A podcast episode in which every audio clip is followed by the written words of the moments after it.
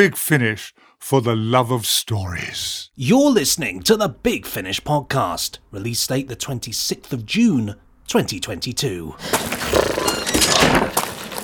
So much for my spring cleaning. The brand new dimensional stabilizer, too. I mean, shame. I'm just glad we got down in one piece. The renovations need time to bed in. I haven't even tried the new soup dispenser. Oh, I hope that doesn't gum up as well. It's not just the TARDIS that needs sprucing up, Doctor. You, Nick and Benji. I'm Benji Clifford, he's Nick Briggs, and welcome once again to Big Finish's world of audio drama for the love of stories. Benji and I will be presenting a packed agenda in our chat section of the podcast in just a few moments. We'll be previewing Beyond War Games, starring Michael Troughton as the Second Doctor. We'll be talking about Sadie Miller, seagulls, and a leg of lamb. and we've got an email from Big Finish First Doctor Stephen Noonan. Following that, the good review guide. This week we're talking about Stingray, Operation Ice Cap, and Doctor Who, Philip Hinchcliffe presents The God of Phantoms. Stand by for action. Then we're off behind the scenes with the Seventh Doctor Adventures Silver and Ice Bad Day in Tinseltown by Dan Starkey, featuring the Cybermen, and of course, Sylvester McCoy as the Doctor and Bonnie Langford as Mel. My name is Dan Starkey, and I wrote uh, Bad Day in Tinseltown. Following that, it's once again time to open your ear inbox with listeners' emails sent to podcast at bigfinish.com. And that'll be packed with electronic mail goodness. Oh, good. In our also available segment, we'll be giving you a preview of the Big Finish interlude audiobook, which is available with Silver and Ice, you know, the Seventh Doctor thing I mentioned just now. The Haunting of Brick Lane. No, it's not No, Brick it's Lane. not. Brick Lane is where you That's get the in curry. London. Yes. The Haunting of Bryck Place. And Brick is spelt with a Y as well, which just confuses me. I think why. It's by Georgia Cook and read by Sophie Aldred. It was only ever a matter of time. The Spectre would come again. Then the Randomoid Selectortron will once again be giving you a 25% discount on a randomly selected Big Finish release. And we've not got any idea what it'll be. But let's uh, take a little sneaky peek into the future. What's going to happen to Earth? And then, as you may have come to expect, it'll be time to give you a free 15 minute drama tease. This week it's the Seventh Doctor Adventures Silver and Ice Bad Day in Tinseltown by Dan Starkey. Once you've seen one heavy state magnetic drill with isomorphic controls, well, you've seen them all. So, uh, next week on the podcast, we'll be covering Beyond War Games, the Second Doctor Adventures. And there was a trailer out uh, just recently. Did you hear it? I certainly did. Glorious Oh, stuff. Very thank you. exciting, isn't it? It's a big one. A lot of people have kind of requested that we go down this path, haven't they? And Have over they? the years, suppose and so, yeah, yeah, yeah, yeah. And so it's finally kind of realised. I think it's quite nice. Well, here's the trailer anyway, in case you missed it when it was out on social media. It's also on the Big Finish website on the Second Doctor Adventures page. But anyway, have a listen. From Big Finish Productions, Doctor Who, The Second Doctor Adventures, Beyond War Games. You have been content merely to observe the evil in the galaxy. I have been fighting against it. Jamie, sorry, don't forget me. I just got trapped here. Like you. Exterminate! Uh, hello? Oh! Who are you? Oh! What a big gun you've got!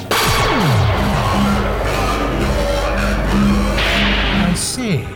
You mean I'll cease to exist? As you are now. Are you or are you not the doctor that I met during the Yeti business? Is this your ship? Uh, well, no, I suppose not. This planet was slap bang in the middle of our warp conduit. Curious. You're telling me. I'm not James Bond, you know. Where is your communication device?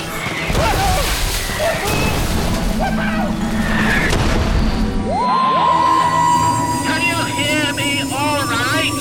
Loud and clear, Doctor. We complete the attack run. Bombard the Savage! Office. Is this your new uh, companion? I'm no one's companion, thank you very much. The TARDIS is, uh, hmm, temperamental like that. and at the moment, I'm, uh, well, not exactly a free agent. Are you receiving Great Dane 1? Greyhound, Doctor. Oh, oh, I do beg your pardon. Big finish for the love of stories. So there you go, and of course, starring Michael Troughton.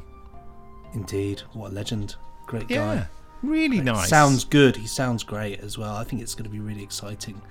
Uh, getting I'm very excited about it, having worked on it so uh, in such a concentrated fashion. Like like orange juice. Highly concentrated. So anyway, listen, we did a recording session this week with Sadie Miller playing Yes, Sarah Jane did. Smith. I mean, we can't give away any more details really, um, but uh, but you were the engineer, weren't you? It was a great day actually. I really enjoyed it, full of great chuckles, laughs, and and great acting. And we thought we'd be in there for a long time, and we were finished relatively early compared to what we thought as well. I know. Um, I was a, quite a slave driver, wasn't I? Really. No, I thought it was pretty. I thought it was actually pretty pretty chill. It was quite just nice. It was just. I think it was a really nice environment, and it's you know it's it's so lovely as well. Yeah. To have you know Sadie and Helen Goldwyn in there as well, and it was just very. It was just a nice bunch of people. It's a joy. Mm. And can you explain about the seagull and Oh, lamb, please, gosh. with the story you told us at the beginning of the recording, which had Yes. us all very confused to start with. It, I mean, it sounded like a horror movie the way it Well, began. I was I was very confused, Nick, because there was this awful noise coming from the roof. You see, it was this huge sort of. when you woke up in the morning. I woke up and I heard this. Boom, big whacks and creaks, and I thought, goodness me, I thought this is the house.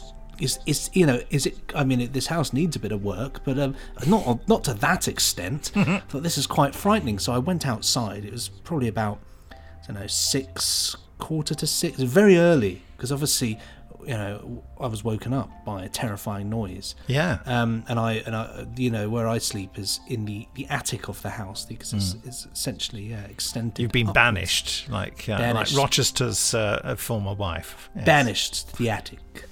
Um, and I and I went outside and I couldn't I couldn't see anything. There was nothing there. I just couldn't see it.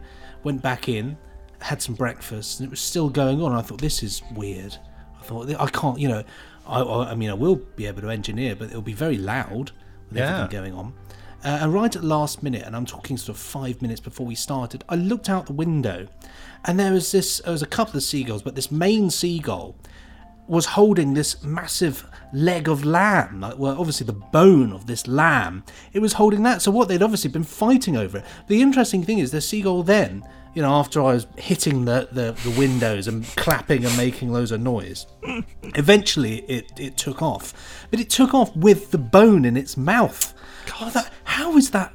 You know, they can't be that strong. But yeah, so obviously this They're this dinosaurs. creaking noise was was a bunch of seagulls presumably fighting or eating this leg of lamb that they'd nicked from a bin. But um, I was obviously relieved to know that I wasn't going to crash through the floor or anything like that. But, But uh, I mean, it's just the notion that a whole leg of lamb was just uh, that is just insane, it- absolutely insane. But of course, it would make sense because all this creaking noise is probably like the bone hitting the hitting the, Yeah. the top of the roof and all that. and But- rattling down before they and they were all sort of walking around rather Oh. excitedly trying to grab it and probably fighting with each other over it and It was just ridiculous, quite frankly. But um, yeah, a, a huge relief actually to, to know that Yeah. it wasn't, you know, Well, the who- final moments. who'd know you could ever be relieved to find seagulls uh, fighting over a leg of lamb on your roof Yes, I should have offered them some mint sauce, shouldn't I? just flicked it at them Try a bit of that, mate. That'll do it. That'll be nice. Trust me. Oh, seagulls! Uh, I just, just have a, a strange relationship with feegulls, seagulls, Seagulls and seagulls, Fe- I don't know what a feagull is, um, uh, because you know I do love the sound of them. You know, it makes me feel there are a lot here.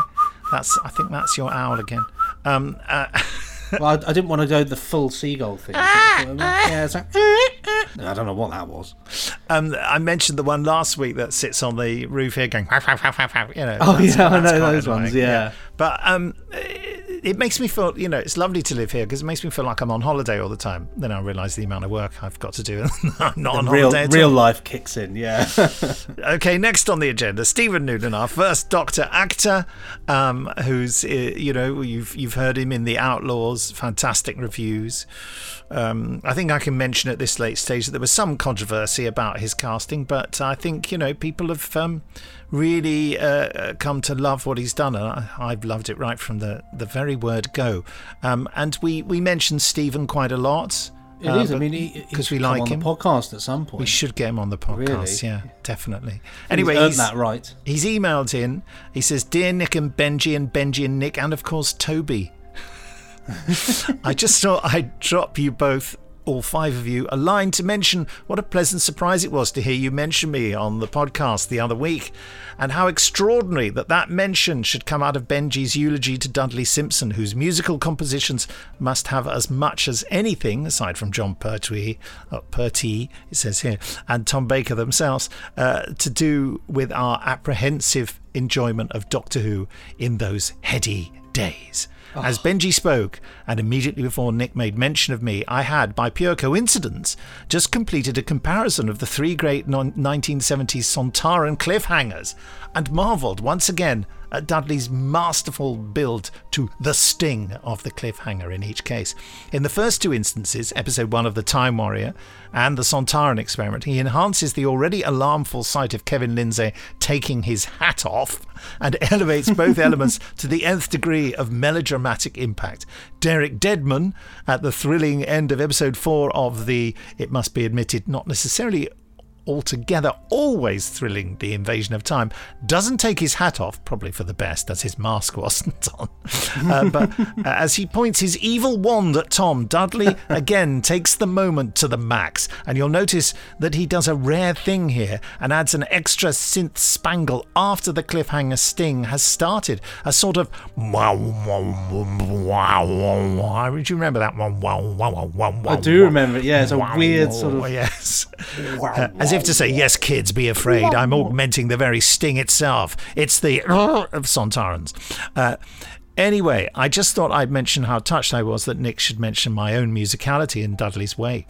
Well, yeah, we've heard you've heard him playing a bit of Beethoven. really, It's yeah, really, good, yeah. really good. Better than me on the old keys. For sure. Certainly much better than me too. That this should then segue into Benji's pitch about his suggestion for my um, spin-off series exclamation mark in brackets set in the 70s of course and shot on film was possibly one of the most surreal experiences I've ever had. Incidentally, the Egyptian location stuff, if we ever get there, we might have to film it in Canning Town, will naturally be on 16mm, but we'll probably end up shooting the interiors on tape in TC3. There'll just be lots of like polystyrene, sort of Egyptian like. Yes. You know, a bit like you know. I mean, they're not made of polystyrene, but you know the um the sarcophaguses in pyramids of Mars. Yes. Which obviously don't really look like how an actual. They look a lot bigger than an actual sarcophagus would be. 'cause Do they? Have they? because they have to, of course, accommodate. You know, Blooming great, our- our massive robots, things. mummies. But, so it's got to have that level of like sort of non-authentic quality. Yes. But to clinch the deal and to tie up all those loose ends here, I thought I'd better find the theme music for this oeuvre.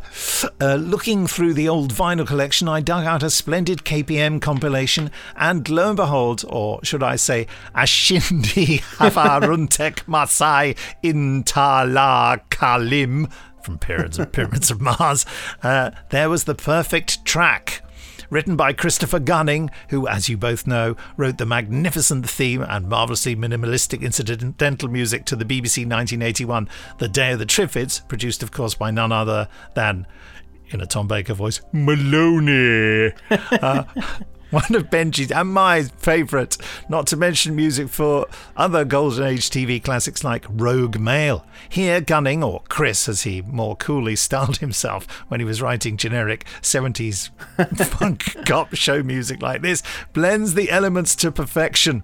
The drums and the bass guitar, of course, the sinuously sliding, snaking strings, the insinuating brass, the subtle Pharaoh's dance, Miles Davis, electric piano, all contributing to a piece that simultaneously evokes North Africa, New York, New Delhi, or indeed the London borough of Newham. Anywhere, in fact, that exotic mysteries are to be solved by a man in a fez. Yes. It's even got the improbable middle eight section that never gets played in the series, the bit you only hear if you buy the record. anyway, I was delighted to find it on the YouTube. It's called what else? Tough assignment. and I've sent it to you both, and well, I just thought I'd mention it. Meanwhile, I must dash, as there are, as ever, inquiries to be made in Cairo. Stephen Noonan. P.S. I've never owned a goldfish. Did you remember you were asking? I do, I do. yeah. I remember that very clearly. I was just, I'm glad that you that you've let us know. Well, thank goodness we cleared want- that up. I, I just think want to see it made now. Quite yes, yes. I don't know. I haven't. Have I got it up on YouTube here? I'm just imagining the kind of I haven't. location stuff like um, Paul Temple sort of stuff. You know, Yes, yeah. All shot in Malta. All shot in Malta, lots of sand, sandy things, Sand and rock. You know, a bit like what's it, the the Lotus Eaters as well. Oh yes, yes. with those wonderful, t- you know, television center sets. Yes. Here we- Here we are. Tough assignment. now, the most interesting thing, really, for me about this email was it says sent from my iPhone. He typed all that on an iPhone. the man is an enigma.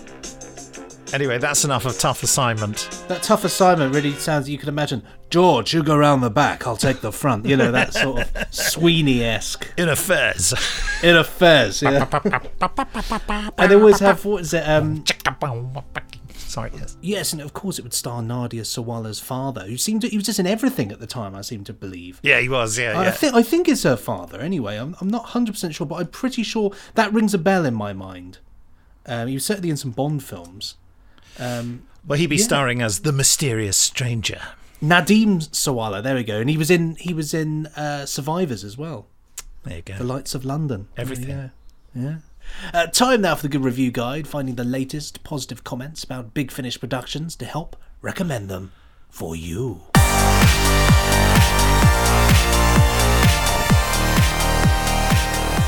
And as promised, this week we're looking at Stingray Operation Ice Cap. Stand by for action. We are about to launch Stingray. Acceleration rate 6, phones. Let's go. Looks like one of those flying saucers. You boys have no idea what two determined girls can do when they try.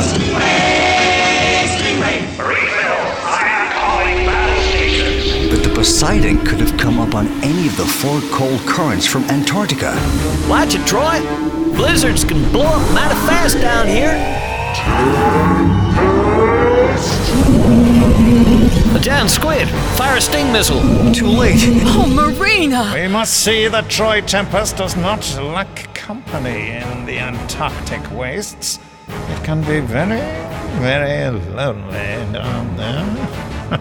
Anything could happen in the next half hour.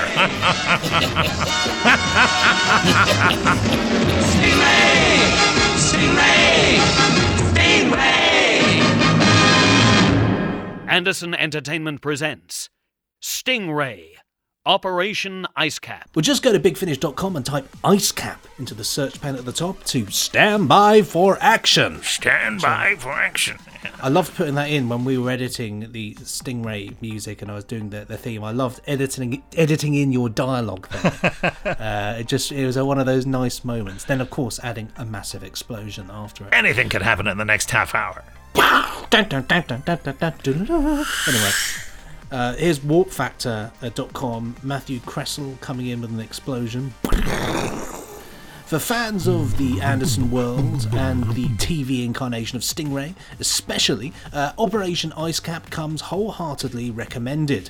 There is no doubt listening to the production of the time and love going into every minute of it, with everyone having their Supermarionation loving heart in the right place. And whether you're a fan of the original series looking for nostalgia rush or someone new to the adventures of Troy Tempest, it's a jolly good way to spend three and a half hours or so. And give this a listen. I love the fact that you said that. It's actually PWOR, because that's what they say in Stingray. PWOR. Yeah, I just wanted to say "pwah" instead. Uh, just much more fun. Wouldn't it be brilliant if they said that in Stingray? Okay, try Pwah. Pwah.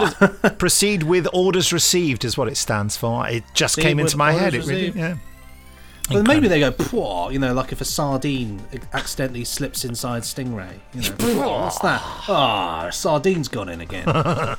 the next review is from Lee Thacker from Set the Tape. It says each of the actors is able to evoke their uh, how their parts sounded on screen. Marc Silk is a great Troy Tempest, and Wayne Forester captures the southern drawl of Phones, as well as the Peter Lorre inspired vocal stylings of Agent X20. Nicholas Briggs, ooh, the voice of the Daleks in Doctor Who on TV and for Big Finish, uh, gives his own distinctive take on the gravelly voiced Commander Shaw. That's right. And his version of King Titan is quite uncanny. Ah. Uh, Try Mighty Tempest. Titan. Mighty Titan. uh, Jules de Jong effortlessly captures the tones of Atlanta portrayed by uh, on TV by Lois Maxwell. She's brilliant. Yeah. Music by Benji Clifford, as well as the sound design by Toby Hrycek Robinson, also give the finished product an extra dimension and authenticity.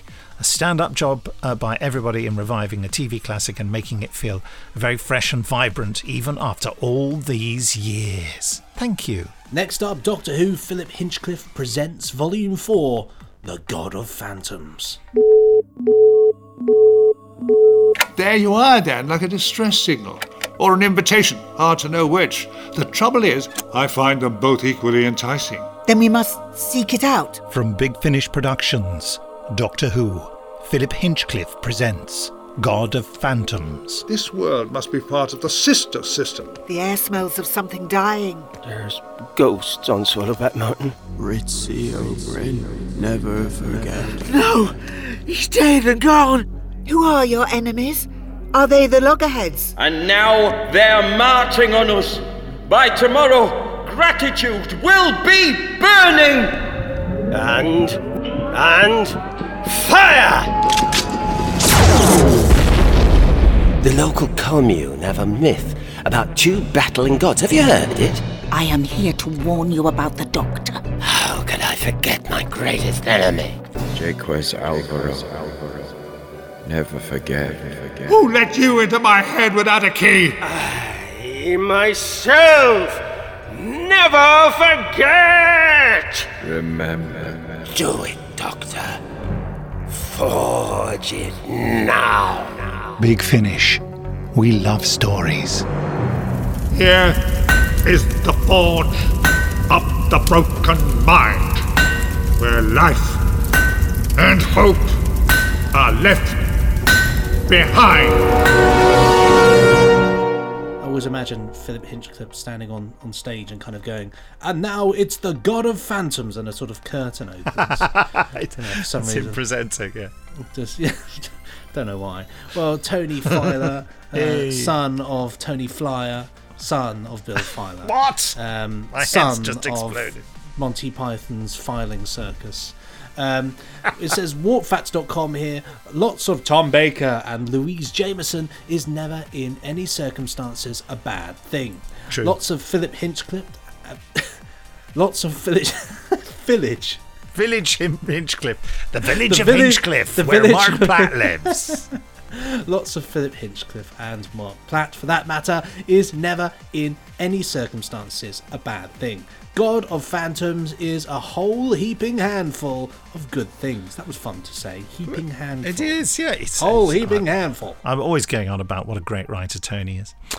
Um, Sci-Fi-Pulse.net, uh, Razor Devereaux says Philip Hinchcliffe continues to craft quintessential stories as only he can. For his part, adapter Mike Mike Mike Platt. Having not having much luck with these names, are we? Marc Platt. Ma- sorry, Marc. Mike Platt sounds like a real con artist, doesn't it? Well, Hi, Ma- Mike, Pl- Mike- Mike Platt, signed this contract. you?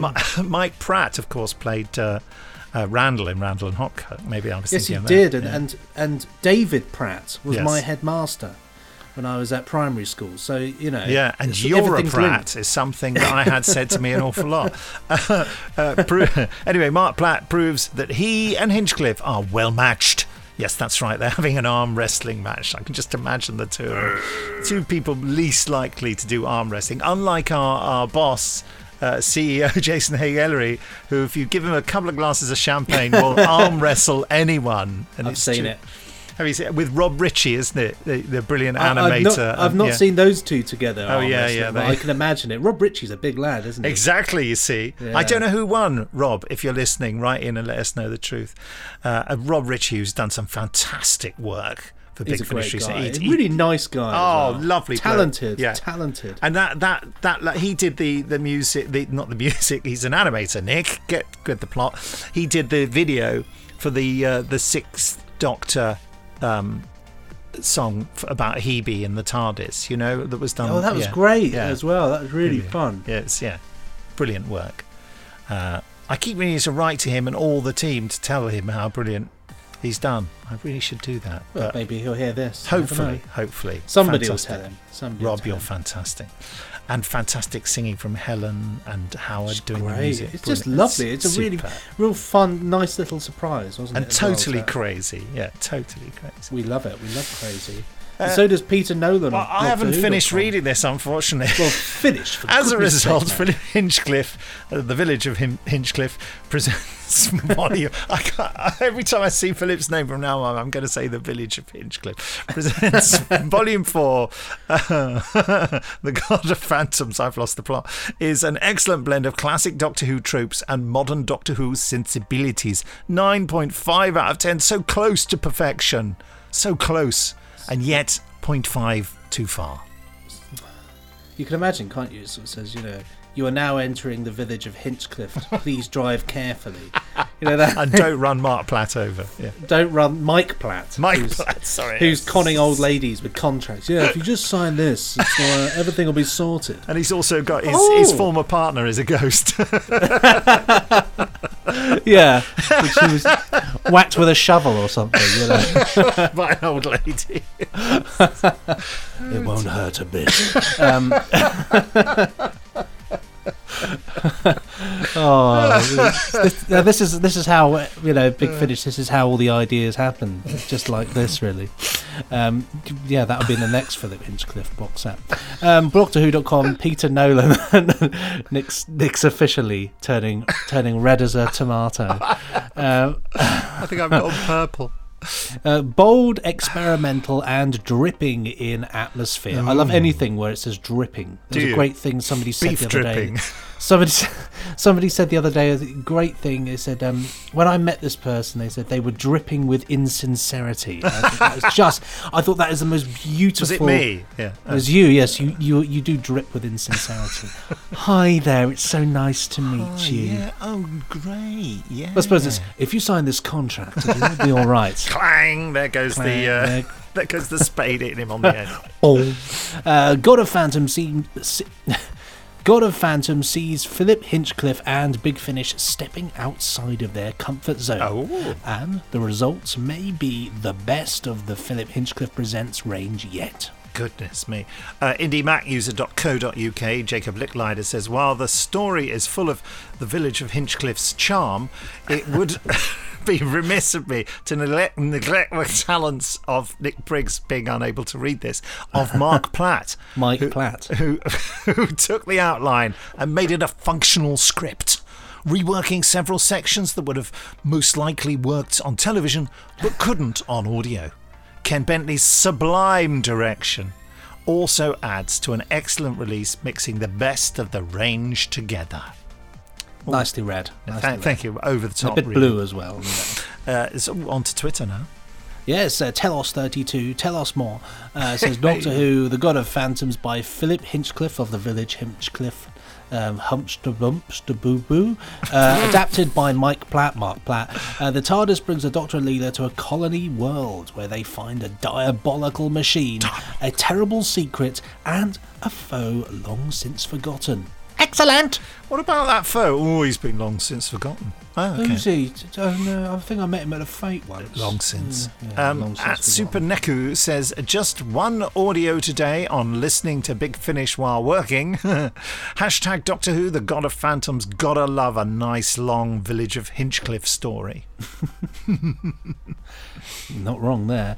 Well, James Go five two two eight two zero seven five says, uh, in no uncertain terms, uh, Big Finish have kept Doctor Who alive during the wilderness years. I was listening to Doctor Who, the village, the Villager Hinchcliffe presents the God of Phantoms last night.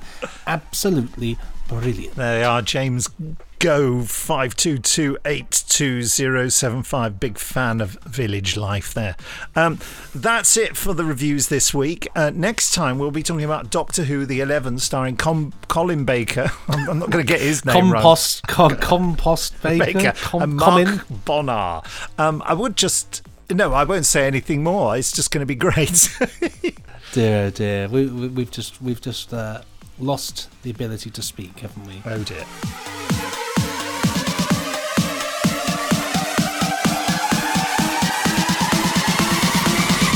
Still to come the podcast, listeners' emails sent to podcast at bigfinish.com, and we'll be looking at the Big Finish interlude released with Seventh Doctor Adventure, Silver and Ice, the haunting not of Brick Lane, but of Bryck Place with a Y by Georgia Cook. Not to be confused with Georgina Cook, which we might have said in a sort of, you know, rush as we get everybody's names wrong. Her name's not really Georgina, is it? No, it's Georgia Cook. Oh, good. I'm saying that we would have. I'm Yeah. saying that we we would have called Yeah. it that because Georgi- we're yeah. incompetent. No, I thought it was Georgia. I mean, you know. Wrong footed you there. He Well, you know, I was worried. Sorry, Georgia. I thought I'd uh, insulted you with the wrong name. Um, but first, let us delve behind the scenes with Bad Day in Tinseltown by Dan Starkey. Over now to script editor Matt Fitton. I'm Matt Fitton, and I script edited the Seventh Doctor Adventures Silver and Ice. So, first up, we've got Bad Day in Tinseltown, uh, which has the Seventh Doctor and Mel encountering a couple of different flavours of Cybermen. I think Dan approached David originally, David Richardson, with an idea for a Cyberman story that he wanted to do. And it turned out it was a really good fit for this particular set of stories because we were looking for a kind of um, season 24 vibe. So, so we're reuniting the Seventh Doctor and Mel in that. I don't know, it's, it's quite a unique season of adventures, that first uh, Seventh Doctor series, where everything's kind of larger than life and quite um, almost it's almost like a live action cartoon in a, in a lot of places. And Dan's ideas for for this story, with this frontier town based around the um, the entertainment venue, and this uh, idea of the, the the frontiersmen being unwittingly converted to the cyber cause, really chimed with that era. And so, uh, yeah, we, we let him run with it. My name is Dan Starkey, and I wrote uh, Bad Day in Tinseltown. I think just the, the idea of a kind of slightly derelict Wild West sort of town, a bit like the Yukon after the gold rush, just sort of appealed to me as quite an evocative setting, really. You know, silver doesn't rust, but the rest of the town does. Um, I think the uh, was was the idea really, and I think it's, it's that whole thing of like places that are slightly run down and neglected, like um, like old Victorian seaside towns, you know, uh, which once were big holiday destinations, and they've only got this, like a, a, a little bit of that sort of tawdry grandeur left. There's a certain quality which um, which Bright Edge, which Tinseltown sort of has like that. With Dan writing, you kind of know you're going to get a kind of a quirky sense of humour, uh, quite bizarre and unusual situations, and, and a strange kind of twist on a traditional Doctor Who tale. He's got an innate understanding of Doctor Who. He's a he's a big fan of Doctor Who, so you know you've got that kind of basis of knowledge of um, all the various Doctors and the eras. And yeah, he, he brings to it a particular kind of humour and and quirkiness, and and that just writing gorgeous parts that actors will relish as well. So we've got some lovely roles here for the, for the the villains and the guest stars. And uh, yeah, Dan and I had some discussion about how we, he'd imagined them being populated by um, the JNT kind of stunt casting of the time, and and uh, the idea of various figures kind of taking those roles who may have been big in popular culture at the time, kind of the kind of uh, Les Patterson. Barry Humphries' character as, as the mayor, or Suzi Quatro uh, as, as our kind of bar owner. So there's that kind of feel to it, and he brings all of that the sensibilities of, of knowing the era and, and the sense of humour, particularly for the Seventh Doctor and for Mel, and giving them really kind of a, a meaty adventure to uh, take part in. One of the delights of writing a season 24 story is that it's not, you know, it, it, it's a very, very colourful kind of period with Doctor Who being in transition, and I think certainly the whole Andrew Cartmel sort of influences on there. You know, you're giving prospective writers a copy of 2000 AD and it's like going, there you go. I think I, I love the fact that you can you can populate the frame with you know some very broad sort of like interesting you know fun characters you know sort of quirky and oddball sort of characters in the background so having a whole lot of weird cabaret artists and sort of like uh, and prize fighters in this in this scene is, uh, is is is great fun. You know, sort of like obviously sort of like uh, the cantina scene in Dragonfire is uh, sort of like was limited by uh, what the BBC props department could do in 1987, but hopefully we can we can pad it out with uh, with the uh, with the listener's imagination in in the 21st century. I'm Bonnie Langford, and I play Melanie Bush, the Doctor's assistant, companion, pal, friend, whatever they call her these days. Ow! That's my hair! Ow!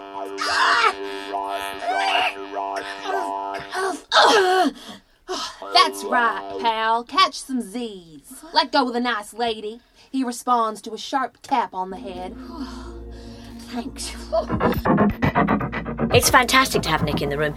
I remember when I was filming with Nick before, when uh, not filming, we were recording with Nick before when we were doing um, a Dalek story, and uh, I'll never forget this because it's the pa- it's the whole sort of power of of your imagination, and and when you hear something, it can be so much more powerful as well if you don't have the visuals, even if you don't have the visuals.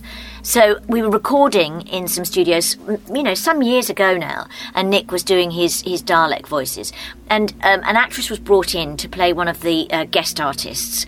And this poor woman, she suddenly became eight years old again and started to cry and literally physically hid in the corner. She ran to the corner and went, oh, because all she heard was, we will exterminate you. And she was there back in the room. It was so, it was really quite, it was quite hysterical, but at the same time, really quite um, powerful to see. My name is Sylvester McCoy and I play Doctor Who number seven. It's always great to be back with Bonnie. And also it takes me back to the very beginning when I started Doctor Who because luckily for me I had a friend who was Bonnie because I'd worked with her in uh, Drury Lane. Um, it wasn't a musical really, it was an operetta, but they turned it into a musical. It was the Pirates of Penzance, a wonderful production. Uh, so that was good, uh, and it's uh, it's good to work with the uh, Cybermen. Mel never got to meet the Cybermen. Certainly not in Vision, and uh, I don't think she's met the Cybermen in any audio dramas. Although don't quote me on that one because I'm, she may have done some time ago. She's met the Daleks and she's met the Sontarans. I know that for a fact, but I don't think she's had any, certainly not any substantial stories with the Cybermen. Just go to bigfinish.com and type silver and ice into the search pane Right, for a yes. slice of classic monster action. Oh, yeah. Ice Warriors and Cybermen sliced. Uh, now it's time for listeners' emails.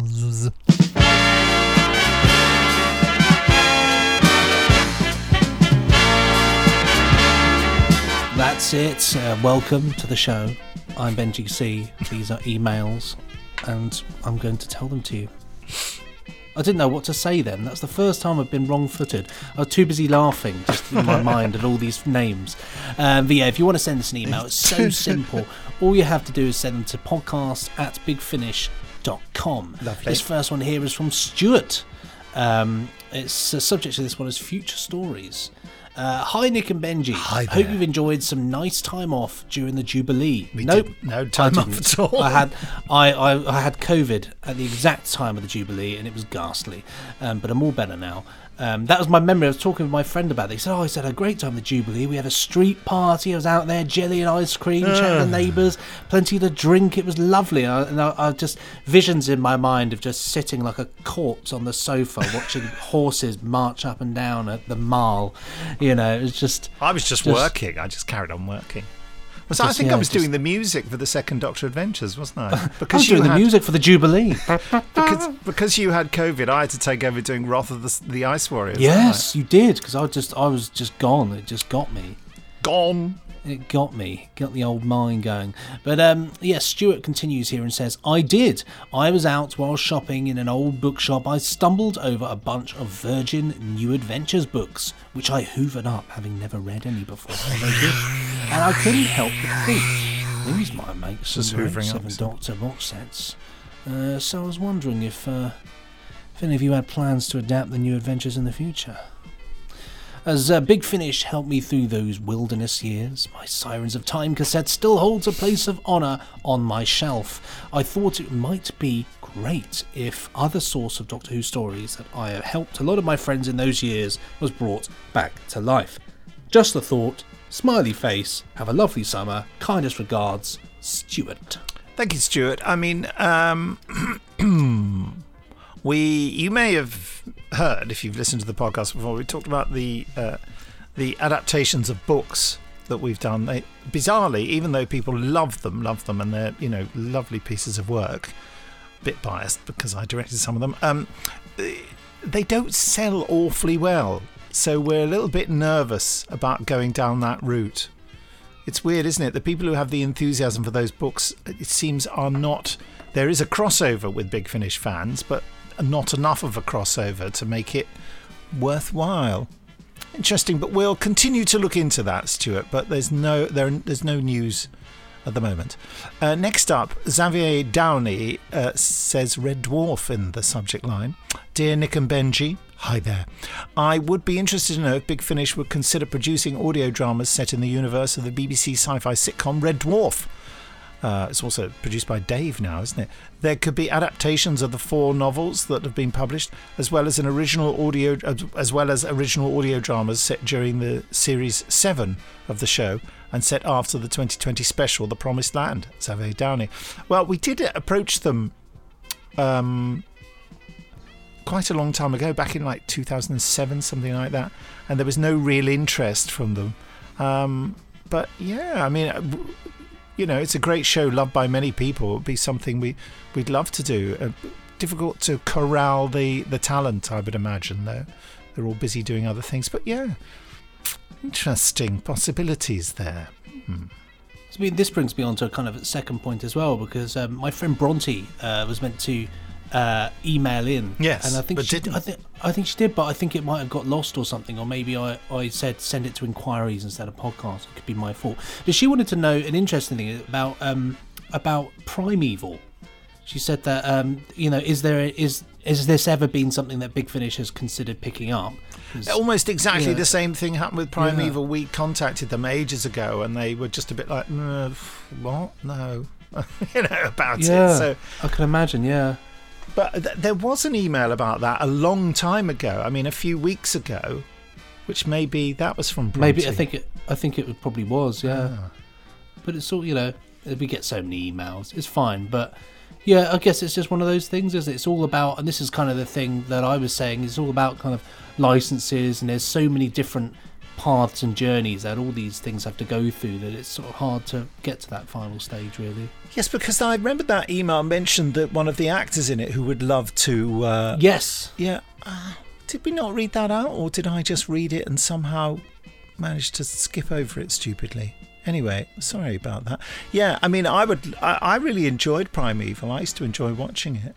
Yeah. I don't think It was I. quite I- popular at the time, wasn't it? well, it was put. It, it was put on as a spoiler for Doctor Who, wasn't it? They tried to.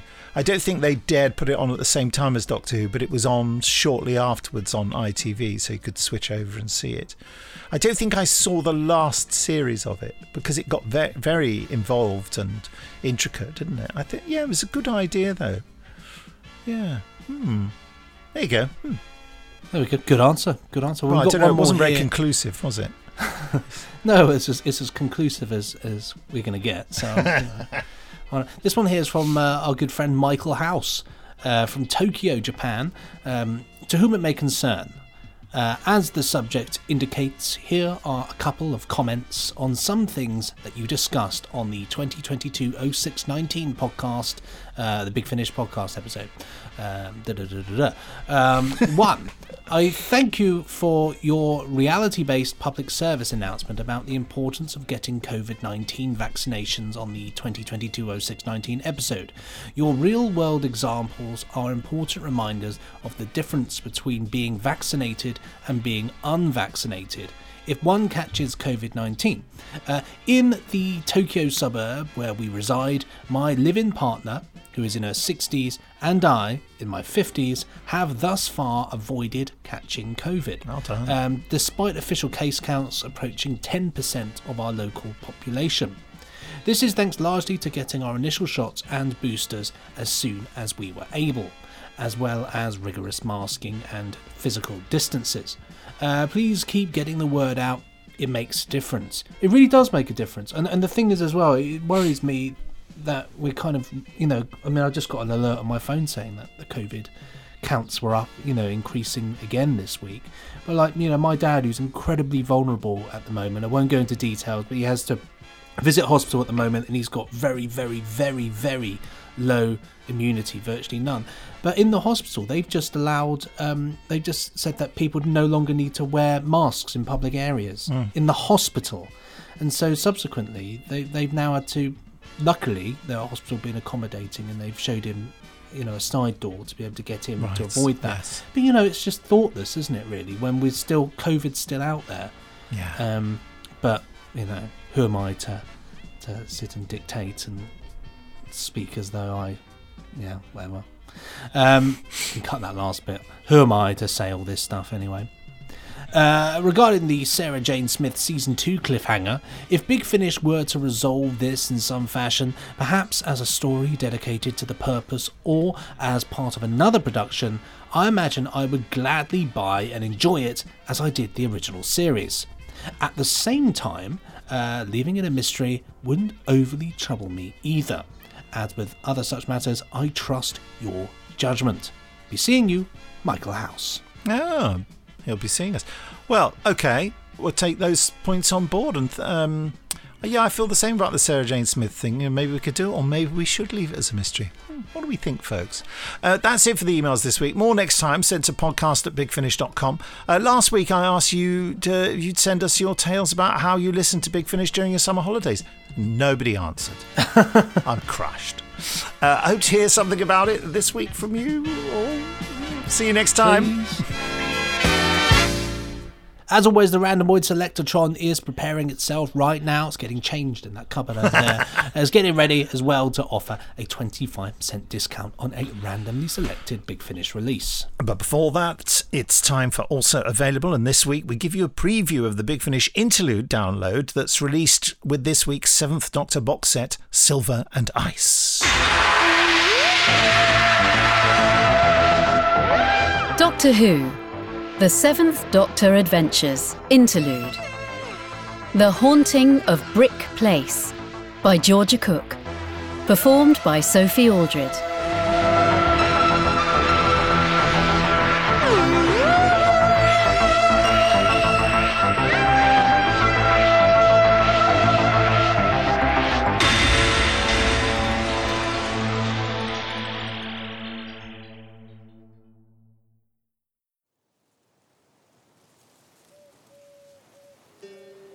Midnight lay silent over Bryck Place.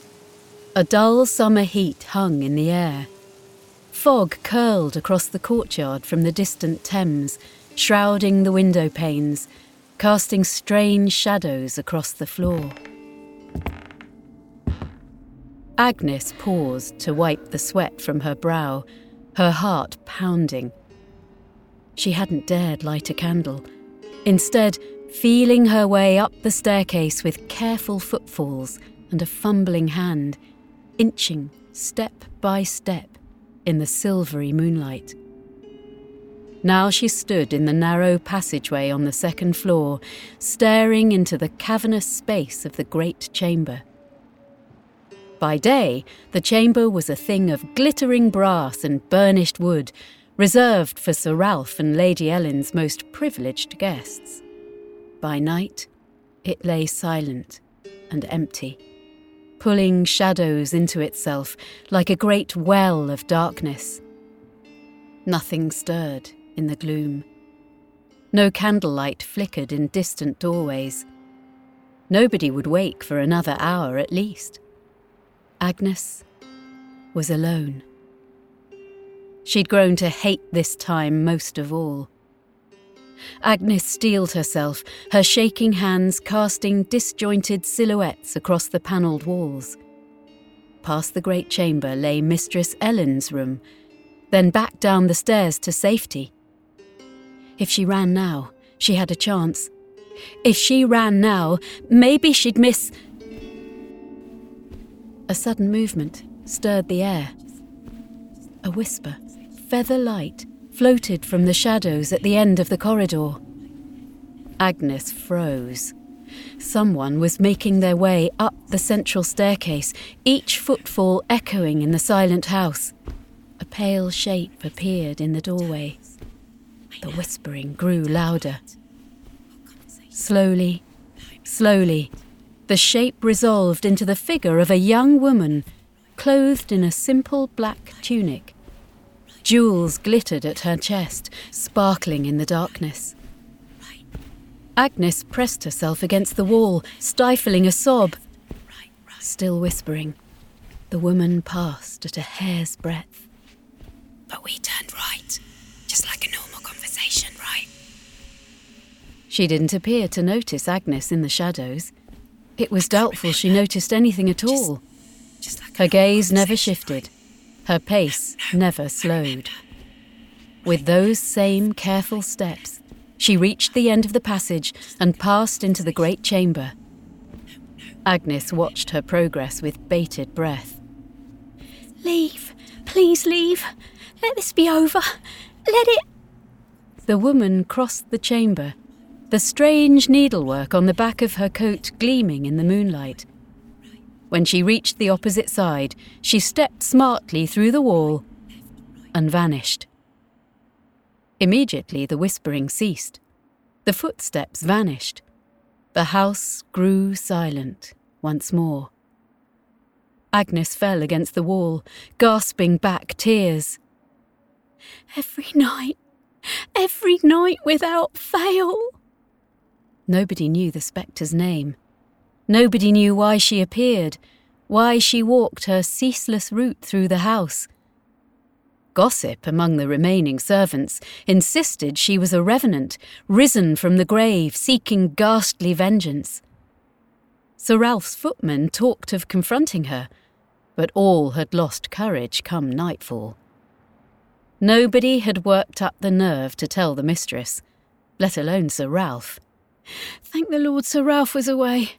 Thank the Lord Mistress Ellen so rarely left her rooms. Only Agnes remained. Agnes, who lit the fires and tended to Mistress Ellen. Agnes, who rose first and walked the corridors alone before dawn. Agnes, confronted by this ghastly vision night after night. It occurred to her, sometimes, in the dread filled hours before dawn, that the spectre didn't look much older than Agnes herself, that whoever she was, she had chosen a form of disquieting normality. But that only made her presence all the more terrible.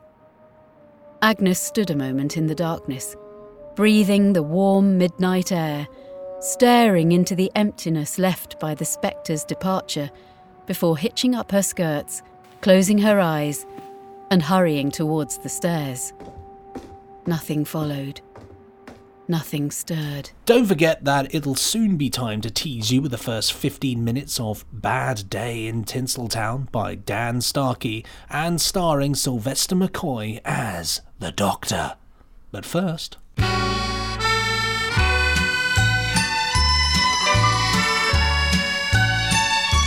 It's It's the Randomoid Selectotron offering you a 25% discount on a randomly selected Big Finish release.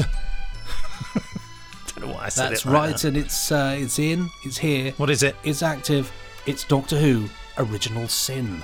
Original Sin. Now, this is uh, uh, a book adaptation, isn't it? Yeah, so it's interesting that uh, Ran has got on the topic again with one of the listeners' emails talking about Virgin Books.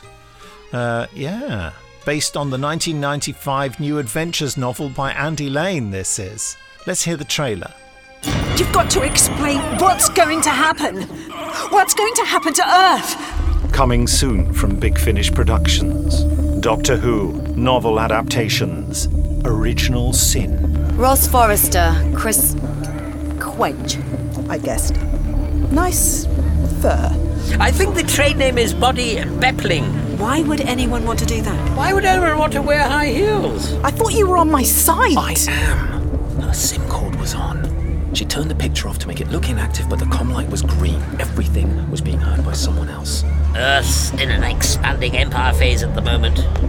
They aren't especially keen on aliens. You'd better keep to yourself then. Don't I always?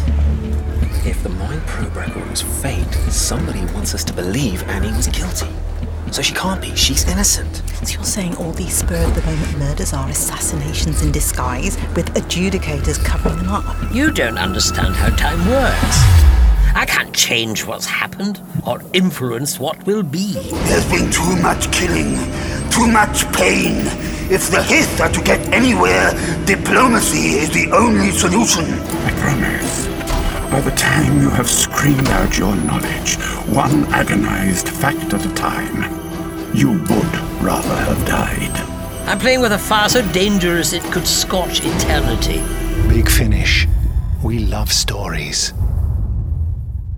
I seem to recall with this one that I was meant to be doing the music for this. Oh. And something, because I was sent the scripts, and something happened, and then I never did it in the end, and I was on something else. Oh, right. Um, so that's my memory of Original Sin. Is it who's it directed by? Oh, Ken Bentley and Crispin Merrell and Gordon Young. Crispin Merrell who, who did the music for um, New Captain Scarlet, I think. Yeah? Did yes, you're right. Hmm.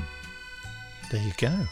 Well, um, I think now, Benji, that while I email uh, Jackie Emery at Big Finish to make sure she knows which release to attach the offer to, Benji, could you please explain how you get the 25% in the style of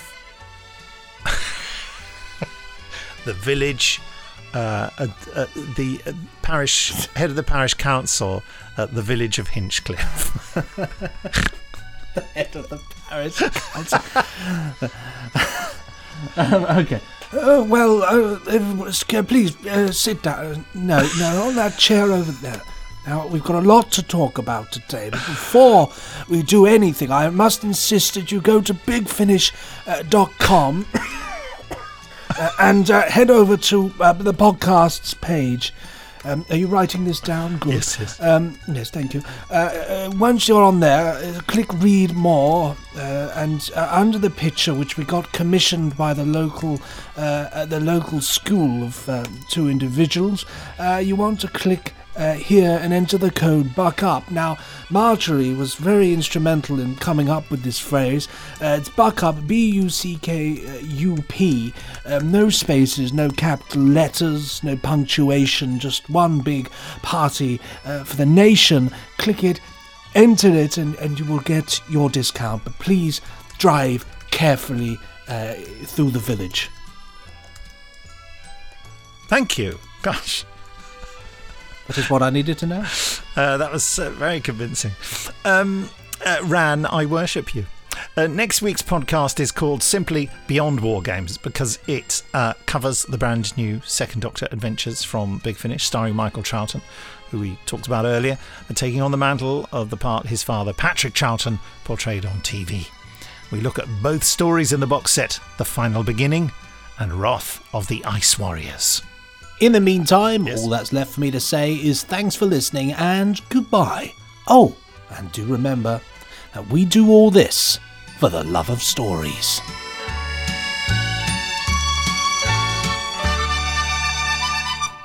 Time now for the Seventh Doctor Adventures Bad Day in Tinseltown by Dan Starkey and starring Sylvester McCoy as the Doctor.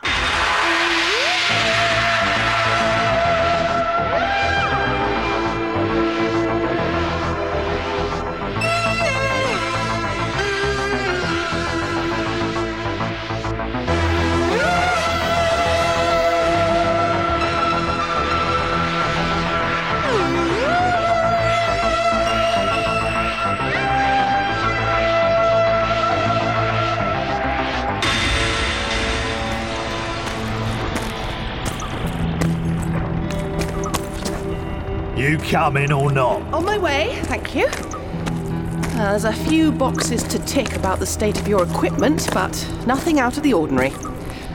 Unlike this place. My, my. So, it's big. Well, I'll say. Are those the mineral seams gouged away on the cave roof? That's drilling. Yes, you're uh, keen on that here, aren't you?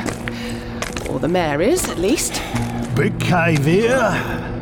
Shafts there, there, and there. I see. Ooh, the, uh, the atmosphere feels live and heavy. And it's such an unusual shape. Yeah, so you say. And you don't say much, do you? Uh, was it Gerald? So, most of the tinsel deposits were found in this chamber?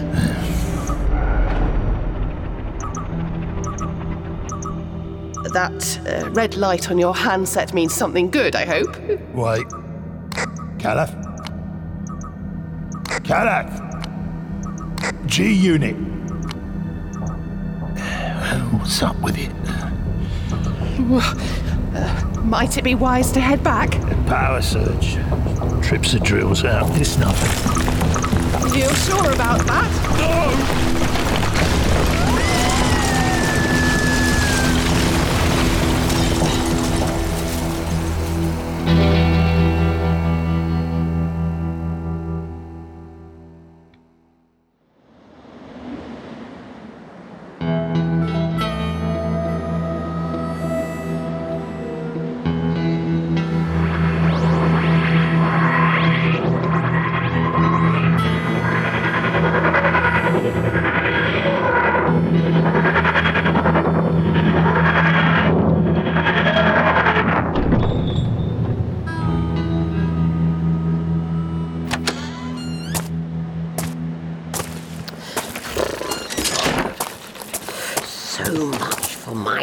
cleaning. The brand new dimensional stabilizer, too. I mean, shame.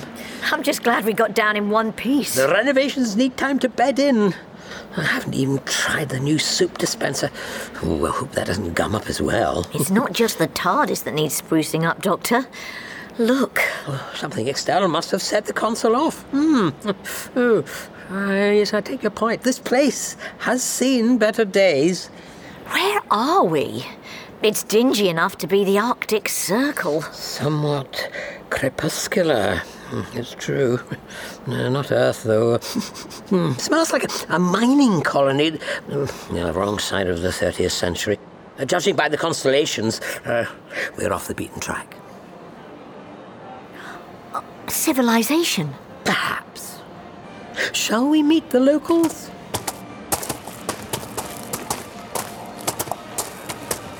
It sounds lively. There's a sign. Mitzi's Place, the biggest saloon in Bright Edge. Brace yourself, Mel.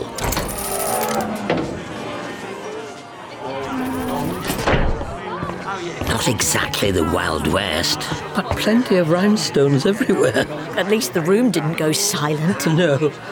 There's clearly something going on in the big hall at the back. Um, let's take a look. A night at the opera.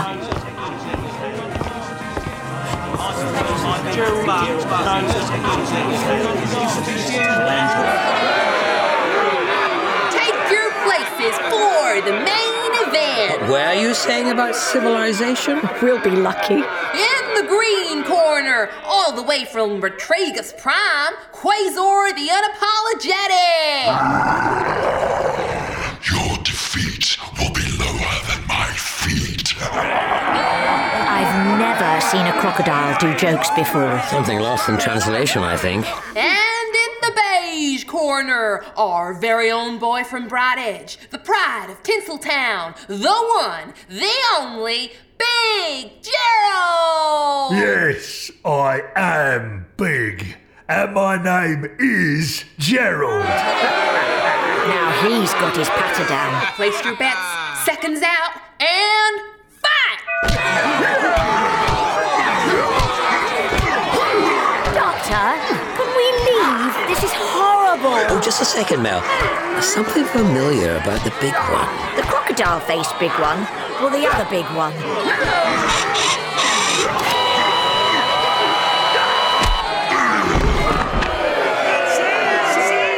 Razor it out for the count. Big Gerald remains undefeated. Take your glasses back to the bar. Collect your winnings from the teller box next to the holodart board. Well, that didn't last long. Thankfully. I wonder. Doctor, where are you off to? Excuse me. Don't forget to come tomorrow for the grand reopening. Only at- Excuse me. Uh, yes? What is it? The famous Mitzi, I presume. At your service. I'm Mel, and this is the doctor. Has Big Gerald always had those silver arms? Or are they a recent innovation? Gerald's just Gerald. Who wants to know? Are you fighters as well? Um, do we look like fighters? Well, he could be a Velcronian. They're small but nasty. Thank you. Don't mention it. And the legendary Battle Janets of Catamol 5 have hair as fiery as their temper. So I'm not being totally dumb. Battle Janet? So? I'm known for my devastating charm, not my fists.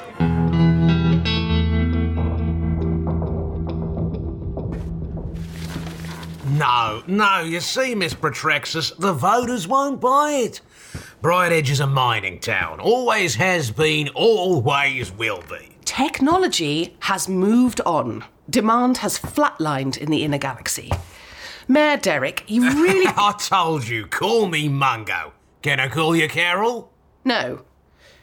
The long term sustainability of this settlement can't be guaranteed. I'll call you Chuck then. How's that? All my staff get a nickname.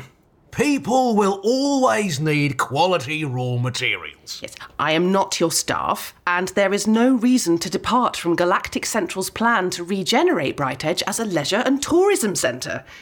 Now the colonial wars are over, spend is up, and your grant is tied Let to. me stop you right there, Chuck. Now, I know you're a civil servant, so you've never had a real job in your life. But here, we work for a living. We drill, we dig, we make do. Yes, I'm well aware of your election slogans. May I remind you that a cave in due to your outdated equipment nearly killed me on my inspection of the main seam? So, stuff happens. We don't make a fuss about it. We're driving up productivity the only way we know how. If I may be blunt, you are living in the past, you have to modernise. Turn this place into one big casino, you mean? Potted Varga plants on every street corner? We all like a bit of a flutter, but do me a favour. We need publicity. At least sanction the extra energy allowance for the saloon's grand reopening tomorrow. That old place on Cliff Street. South Sector's had their ration for the month. Not too many extra voters down there. It'll do you no harm if Bright Edge gets some visibility. Public profile was one of the key performance indicators from Galactic Central. Extra funding for your energy grid. Oh. Uh, more energy means more happy voters. Hmm. I'll see what I can do. Maybe the Mayor of Tinseltown can lend you some sparkle. Yes. Thank you. Mind if I pack up? Thought you looked like newcomers.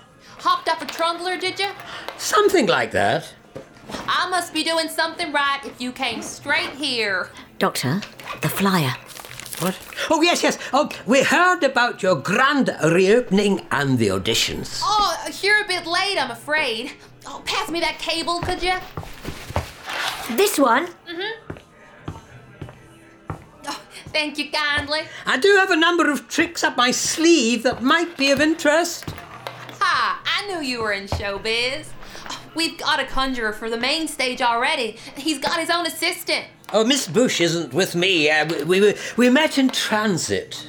Did we? Yes, yes. Uh, she's an entertainment journalist. Come to cover your event. I am? Yes, yes, I, I am. Hmm. Oh, a journalist? Oh, fantastic! That, that woman from the council wasn't making it all up then. Certainly not. No, no. Um, they'll all be talking about Mitzi's after tomorrow. Uh, won't they, Miss Bush? I'll make sure of it. Well, how much do you know already? Best to hear it from you. Oh, uh, uh, well, we've had a bit of cash to put Bright Edge back on the map. This far out from the space lanes, there aren't many visitors, present company accepted. I've always been a trendsetter. Well, they reckon Fulminium mining's a busted flush, what with newer ships and the end of the colonial wars. It's either turn this place into a resort planet like Florana or mass evacuation. So, entertainment it is. And the uh, entertainment we've just seen. it's not pretty, is it? But my current punters like it. Gotta start somewhere. We'll have more variety tomorrow night. Hey, can you do close up magic? We don't have anything like that. you mean like this? Oh, nice card. Nifty handiwork, Doctor. You are hired. I thank you. Now, if you'll excuse me, Doctor? I'll be back later. Um, have a check around, find out all you can about what's going on here. What am I looking for? Uh, the big chap who won the fight. His cybernetic arms worry me. Uh, see if you can have a chat, but stay safe. Uh, I'll be back for the opening. Do you know when it is? I've got the flyer. See you at the half. The half? 30 minutes before the beginner's call, which is five minutes before the curtain goes up. Not come across it before in your entertainment journalist career? Um, oh, all changed in Galactic Central nowadays. No, I'll bet. Let me get you a drink, Miss Bush. You can tell me all about it. Butcher Mungo, keep drilling, mate. See, Chuck, my people love me. Right, fellas? Or is it all the investments Galactic Central have made under your watch? Oh, ye of little faith. Hearts and minds, love. They give me their hearts and I don't mind. How fortunate for them. Anyway, your gal sense didn't do the place up. See all the new street signs? Tinsel. That wall over there? Tinsel. The boulevard we're walking down? Tinsel. All home mined and home processed. And very tasteful it is too, but. But nothing. We took a pretty but useless mining byproduct and rebuilt the city out of it. Not the only thing that's pretty but useless around here. And may I ask, has Bright Edge mined anything of significance apart from tinsel for the last 17 cycles? I mean, you can't export this stuff. No, no, no, fair comment. There are still plenty of goodies to dig out of that mountain. Just takes time and effort. You're selling a dream, Mr. Mayor. Don't know about dreams, but here's a great big magnetic drill. Will that do? Not really.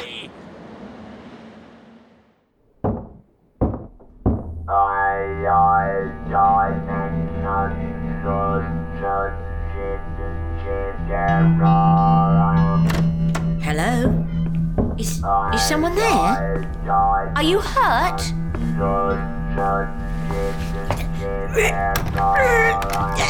Oh, the handle's a bit. Ow! That's my hair!